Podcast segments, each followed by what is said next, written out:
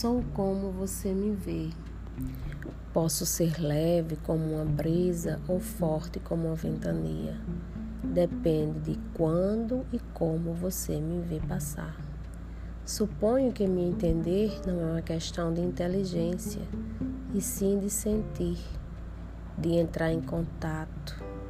Tenho uma alma muito prolixa e uso poucas palavras. Sou irritável e firo facilmente.